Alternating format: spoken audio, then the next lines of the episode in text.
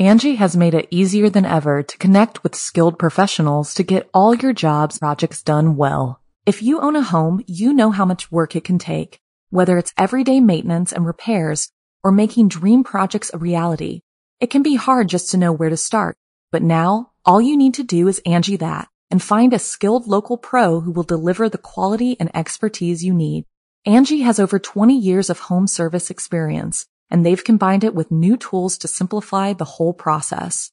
Bring them your project online or with the Angi app, answer a few questions and Angi can handle the rest from start to finish or help you compare quotes from multiple pros and connect instantly, which means you can take care of just about any home project in just a few taps. Because when it comes to getting the most out of your home, you can do this when you Angi that.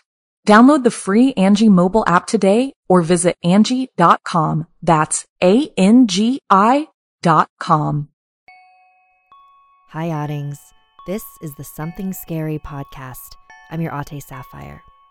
The concept of making friends is kind of odd if you think about it. You meet a total stranger and you both mutually decide to build a relationship. It requires a lot of trust. But if you choose correctly, those relationships can be so meaningful and beneficial. This episode is about the times that are not. First, we'll hear about a young boy who befriends the new kid at school. Then, we'll follow a demonologist and his companion to an exorcism. After that, a girl creates an imaginary friend to keep her company. And finally, we'll witness the blood oath of two best friends. I receive hundreds of amazing story submissions every single week. As always, the first story you hear is one that I've chosen to animate and post over at youtube.com slash snarled. Then I read a few more stories for the podcast. If you have a tale you're dying to share, send me an email at somethingscary at snarled.com. And if you'd like to support the show and receive bonus content, consider joining our Patreon. Our patrons play a huge role in keeping the show running every single week. For more information on how you can help the show and also be a part of it, visit patreon.com slash snarled. Before we get into the stories, I want to read some listener mail. This was in response to the Deducation episode from May 14th. I am Miriam. I was ecstatic you did a video about an Islamic myth as I am a Muslim, and I have had and still have personal experience with jinns. I am also shocked someone did speak about them, which I'll explain later. A little background on jinns. They are demonic black shadow figures in Islam. Yes, they have the ability to possess. Before humans roamed the earth, jinns were the inhabitants of the earth after dinosaurs, but they were bad and often had wars with each other. Hence, God killed them and banished them to stay here. Jinns also have families as well. Jinns can be chased away with Quran verses being played or by a high religious person. However, jinns absolutely hate to be talked about, which is why there is not much about them on horror channels or in general. Trust me, I have listened to plenty but never came across any. When jinns are being talked about, the person who is talking about them is at risk. Jinns give warning signs to stop talking about them, like a vase shattering or a boom sound. If the person doesn't stop talking about them, they can cause serious harm and, in some cases, death. I have had and still have personal experience with jinns, and I would love to share them. However, there are warning signs that limit me on how much I can share. According to my mom, I have bad energy, which attracts them and makes me the perfect victim. Often, when I am walking around my house, I can see them from my peripheral vision. I haven't had a physical encounter in my teen years, but when I was younger, I would have horrible encounters with them that left me with bruises and accidents, which thankfully didn't cause my death or my mental health to be shattered at a young age. I have so many stories I could share, but I'm going to be home alone all next week, and I don't want to have a bad encounter with them. I would like to warn people to be careful about sharing these stories. Yes, we, Muslims, sometimes joke around about them, but the important thing to know is when it's not a joke. Stay safe. Thank you, Miriam. Um, this actually reminds me a little bit about skinwalkers from Navajo folklore. You are also not supposed to talk about them because it'll draw their attention to you. Well, here's hoping that I can record the rest of this podcast without any warning signs. And if anything weird does happen, I'll be sure to let you know. So, want to hear something scary? My new friend. The following is based on a story submitted by Ollie.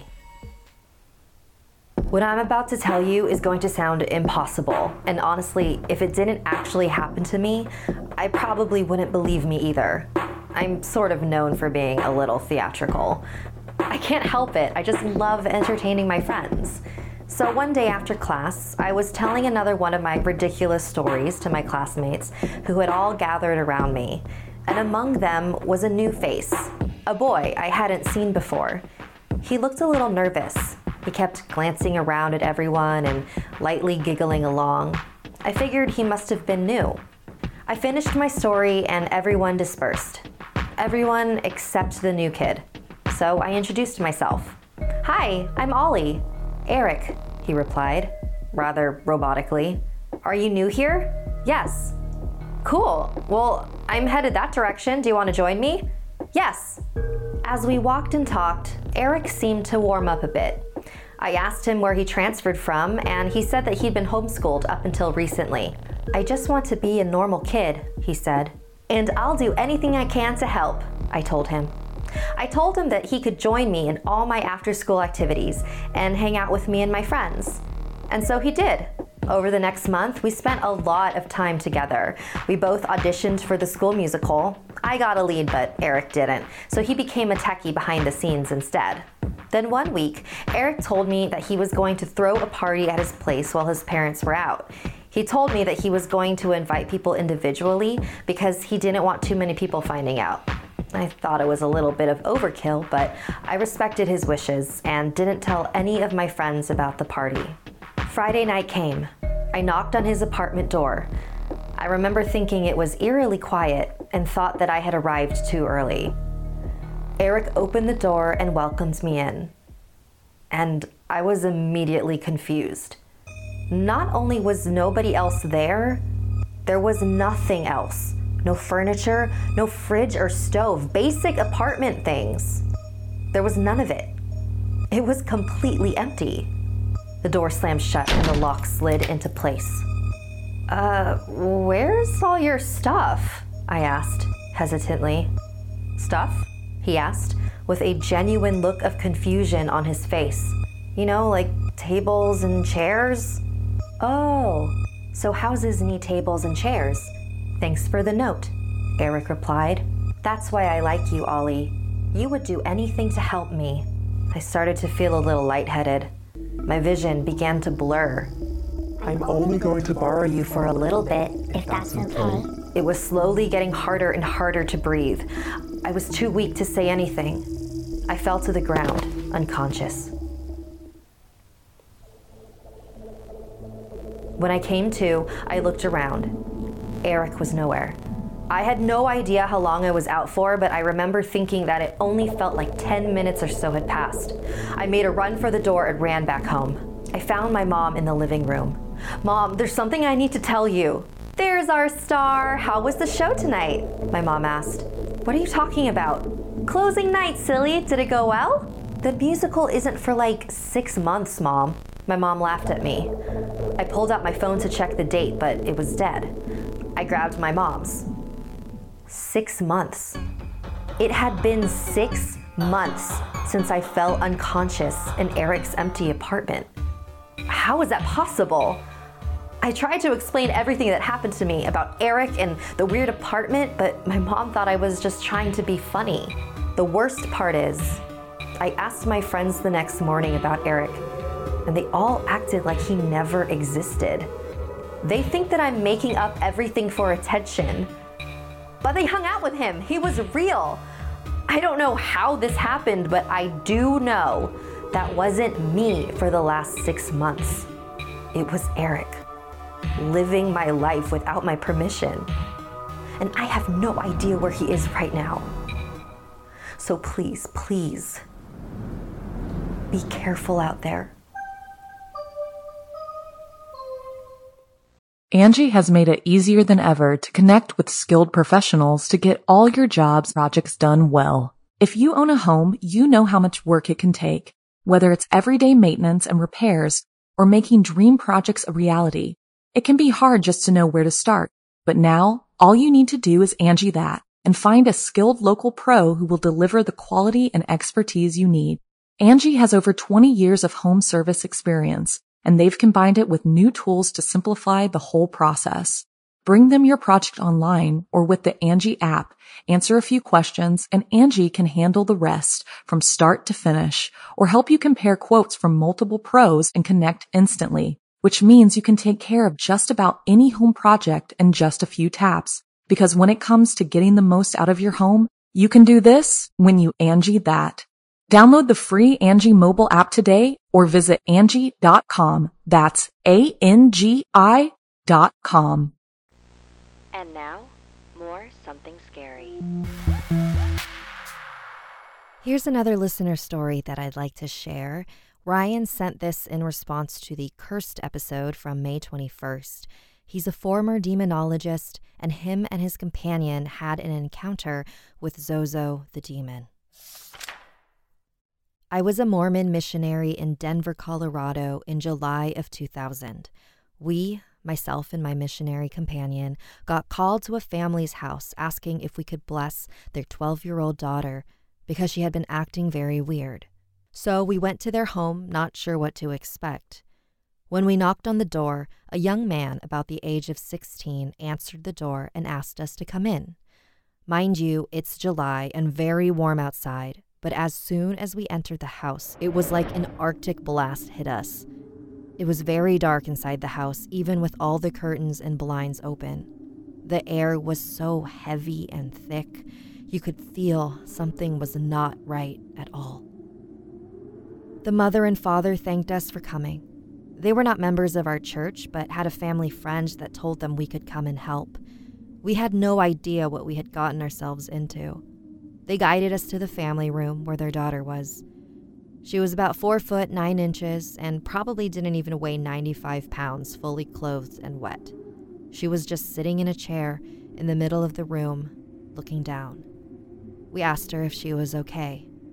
No reply. She would not even acknowledge us. She just had this blank look on her face. We asked the parents if we could give her a blessing, this entails us putting our hands on her head and saying a special prayer by the power of God. They gave us permission to do so. As we laid our hands on her head, I began to give her the blessing.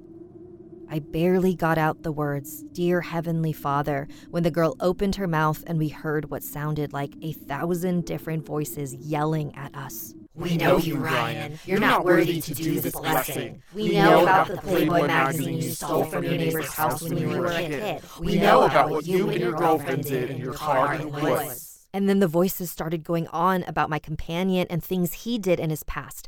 It was crazy. There was no way this girl could have known my full name or anything about me. It took us back a bit, but we started over again.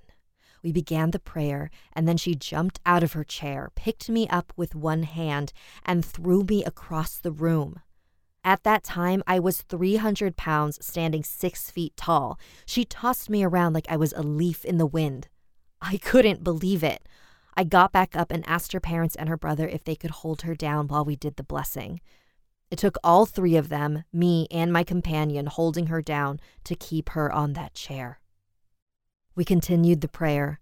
All throughout this blessing, the voices were yelling and screaming, trying to distract us, and saying all kinds of horrible things about us, our families, her parents, her brother, trying desperately to distract us and get us to stop.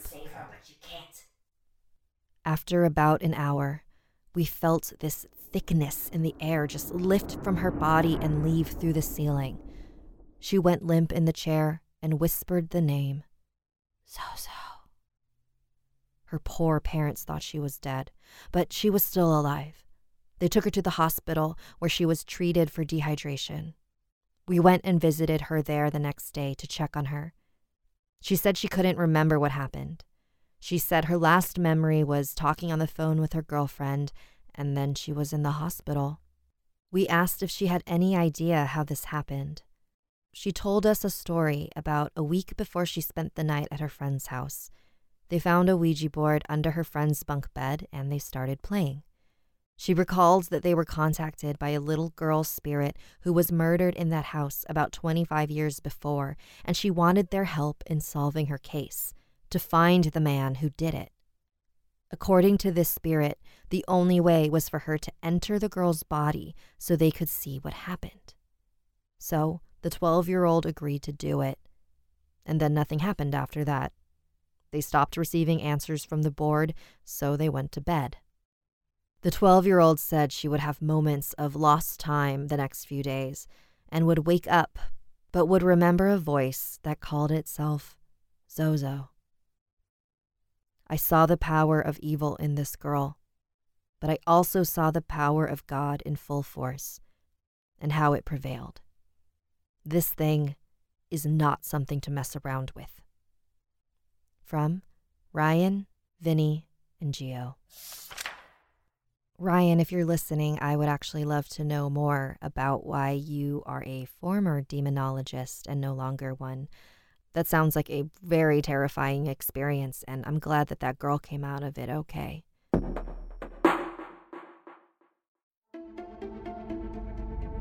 If you're fascinated by the darker sides of humanity, join us every week on our podcast, Serial Killers, where we go deep into notorious true crime cases. With significant research and careful analysis, we examine the psyche of a killer, their motives and targets, and law enforcement's pursuit to stop their spree. Follow Serial Killers wherever you get your podcasts and get new episodes every Monday.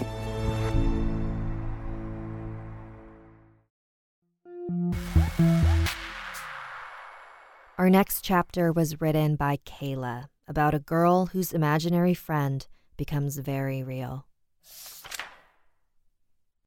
There once was a girl named Kate. She was an only child and didn't have many friends.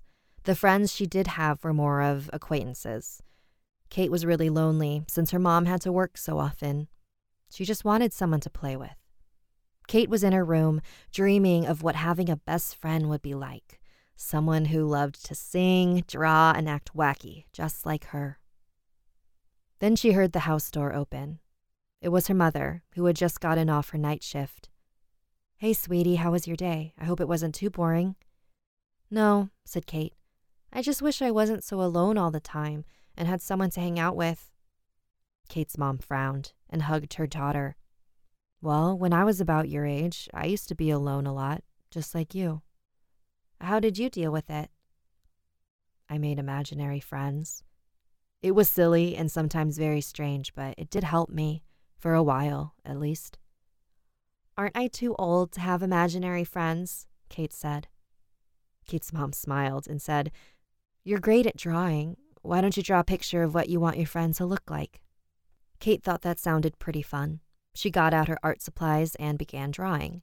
Her friend had long, beautiful blue hair, a pink dress with green stripes, and light brown skin. She was astonishing.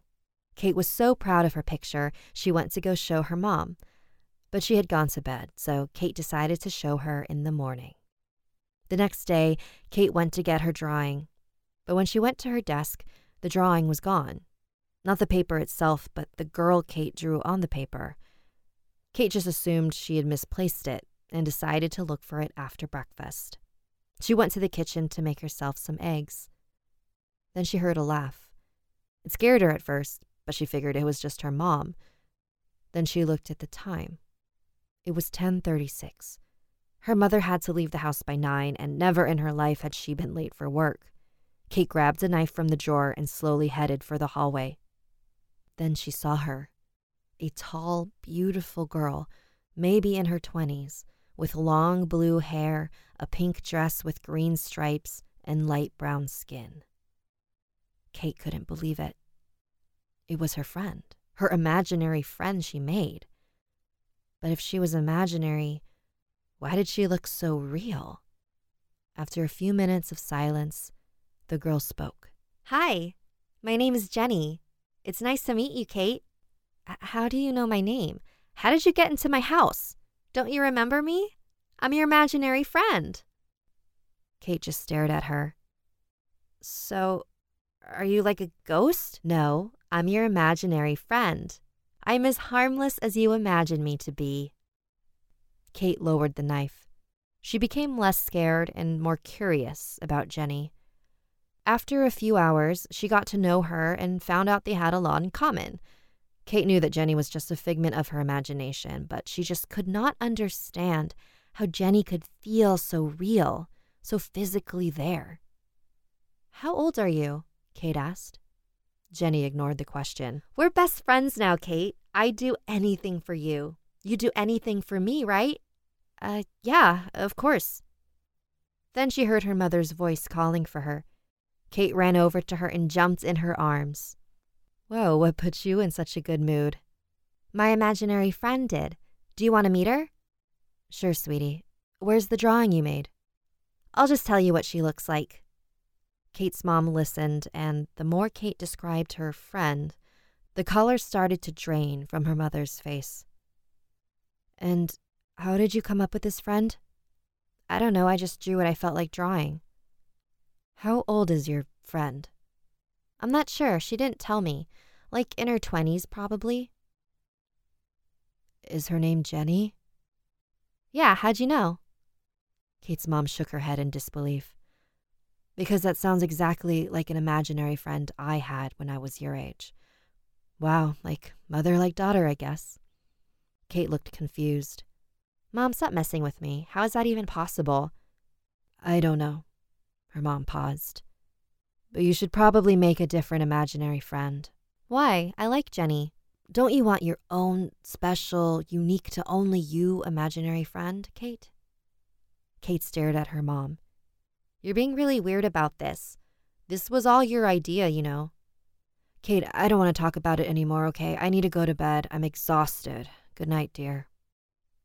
In the middle of the night, Kate was awoken by a loud scream coming from her mother's room. She ran over there and found Jenny with a bloody knife and her mom's body on the floor. Kate ran over to her mother, hoping and praying that she was really just imagining all of this. But it was very real, and her mother was dead. Jenny wiped the knife on her dress. She was going to stop us from being friends, so we had to get rid of her.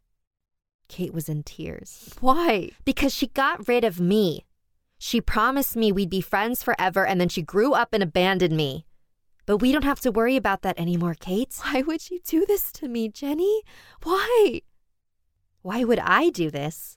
Kate, we did this. Kate looked back down at her mother. That's when she noticed the blood on her pant leg, the knife in her hand.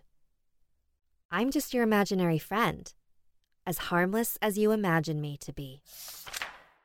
Thank you very much for that story, Kayla. I like how it gets a little bit fight clubby towards the end.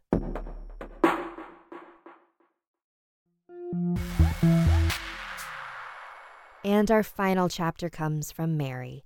It's a story about two best friends who take a blood oath. This story starts many years ago in the countryside with two girls named Adele and Maria. Their families were close growing up, so it was destined that they would be friends. They went to the same classes, had the same group of friends, wore the same outfits every day, and even looked fairly similar. The two were like conjoined twins, inseparable for life, no matter what. Then, senior year of high school happened. Maria became a little bit more needy and clingy than she used to be.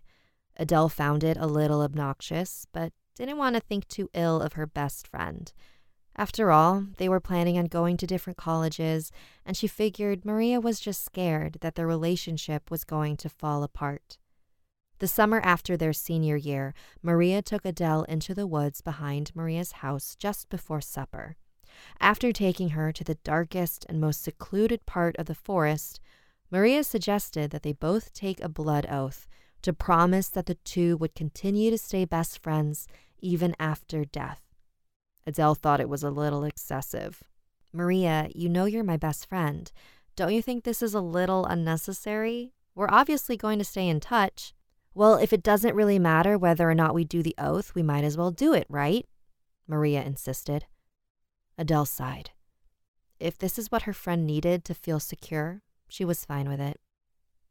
Maria took out a long, slender knife from her pocket, and both of them used it to cut their right hands. She cut her palm quickly and then gave it to Adele. Since it was so dark out, Adele struggled to find her palm. She ended up cutting herself from the top of her palm to the center of her middle finger. It was a small cut, but it still stung like hell. They pressed their palms together, cut to cut. Then the two returned to Maria's house for dinner.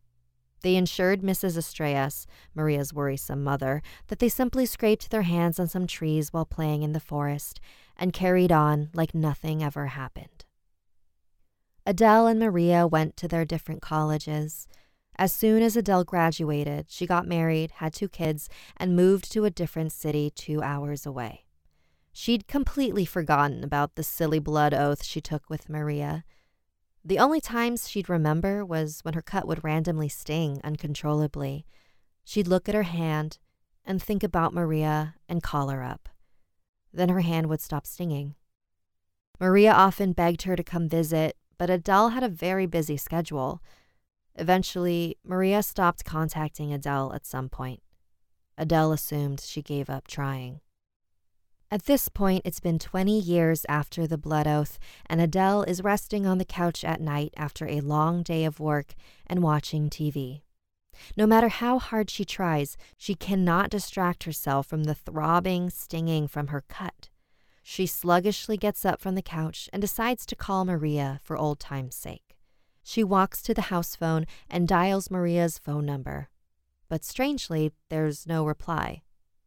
Maria always answered as soon as Adele called. Adele felt a twinge in her stomach. Her guts began to turn. Something felt wrong. She attempted three more times before giving up and returning to the couch. As soon as she turned around, the phone rang. Hoping it's Maria, she swiftly picks up the phone. Hey, Maria, how are you? I don't know who you are, but please stop calling this number. You have the wrong person. Mrs. Estrellas? There was a moment of awkward silence before the woman on the other line hesitantly said, Adele? Is that you? Adele and Mrs. Estrellas engaged in small talk, talking about how they were, and Adele explaining what she's been up to since senior year in high school. It was when Adele asked where Maria was that the sickening feeling in her gut returned. Oh, you, you haven't heard. Mrs. Estrellas mumbled sheepishly. I'm afraid I haven't, Adele replied apprehensively. What happened? Maria died a few years ago in a car accident. Adele's body went cold and started shaking. At least that's what they say happened. We could barely identify the body because she was so torn. I'm, I'm sorry, I'm sorry. I should not be sharing these details. It just doesn't add up. That's all. Adele could barely stand anymore. She immediately hung up and tumbled her way to the couch. Not only did she feel like she was going to throw up, but her cut was stinging as painful as ever. So many regrets and thoughts were buzzing through her head that were only silenced when she heard a knock at the door. Adele hesitated. She opened the door with hostility and flinched. Her husband's comforting voice snapped Adele back to reality. Hi, honey, is everything all right? Adele shook her head and led him inside. I I just found out that my friend died. Oh my god, I'm so sorry. They both sat on the couch, and her husband held her as Adele started crying. But she immediately pulled away. Why do you feel so cold? Do you remember when we do this? Her husband muttered. What? Do what? Remember when we were this affectionate years ago? Remember when we made, made that, that oath? Adele jumped off the couch and ran into the kitchen. You aren't my husband. We took a blood oath. Now we really will be together, no matter what. The intruder stood up and peeled her husband's skin off to reveal a freakish demon. Long, knotty black hair, wide, bloodshot eyes, slender and tall, decaying skin, a smile from ear to ear. Before Adele could do anything, she heard a cry from the hallway. Mommy, what's happening out there? Adele saw her four year old walking towards her in the hallway and held her hands out for him to stop. Stay right there, sweetie. Don't come any closer. You're scaring me, Mommy. There's nothing to be scared of. I'm sorry, baby. Please just go back to bed. Mommy will come tuck you back in in a little bit, okay? Okay. Good night, Mommy. Good night.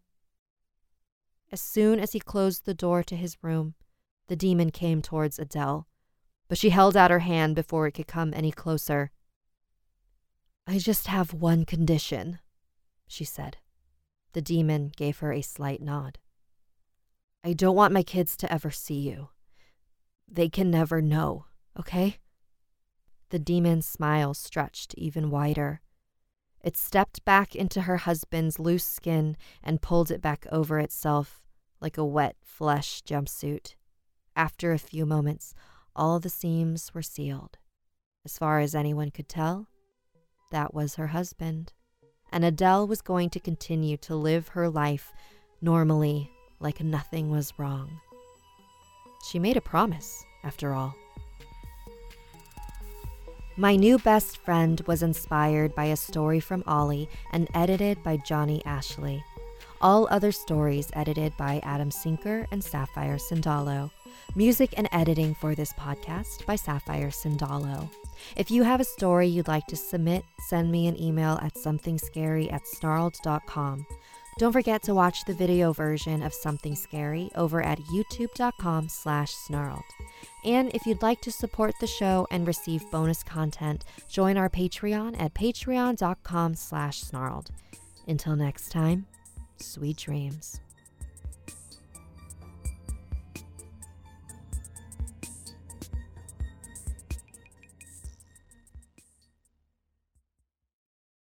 Angi has made it easier than ever to connect with skilled professionals to get all your jobs projects done well. If you own a home, you know how much work it can take, whether it's everyday maintenance and repairs or making dream projects a reality. It can be hard just to know where to start, but now all you need to do is Angi that and find a skilled local pro who will deliver the quality and expertise you need. Angi has over 20 years of home service experience and they've combined it with new tools to simplify the whole process. Bring them your project online or with the Angi app, answer a few questions and Angi can handle the rest from start to finish or help you compare quotes from multiple pros and connect instantly, which means you can take care of just about any home project in just a few taps. Because when it comes to getting the most out of your home, you can do this when you Angi that. Download the free Angi mobile app today or visit Angi.com. That's A-N-G-I dot com.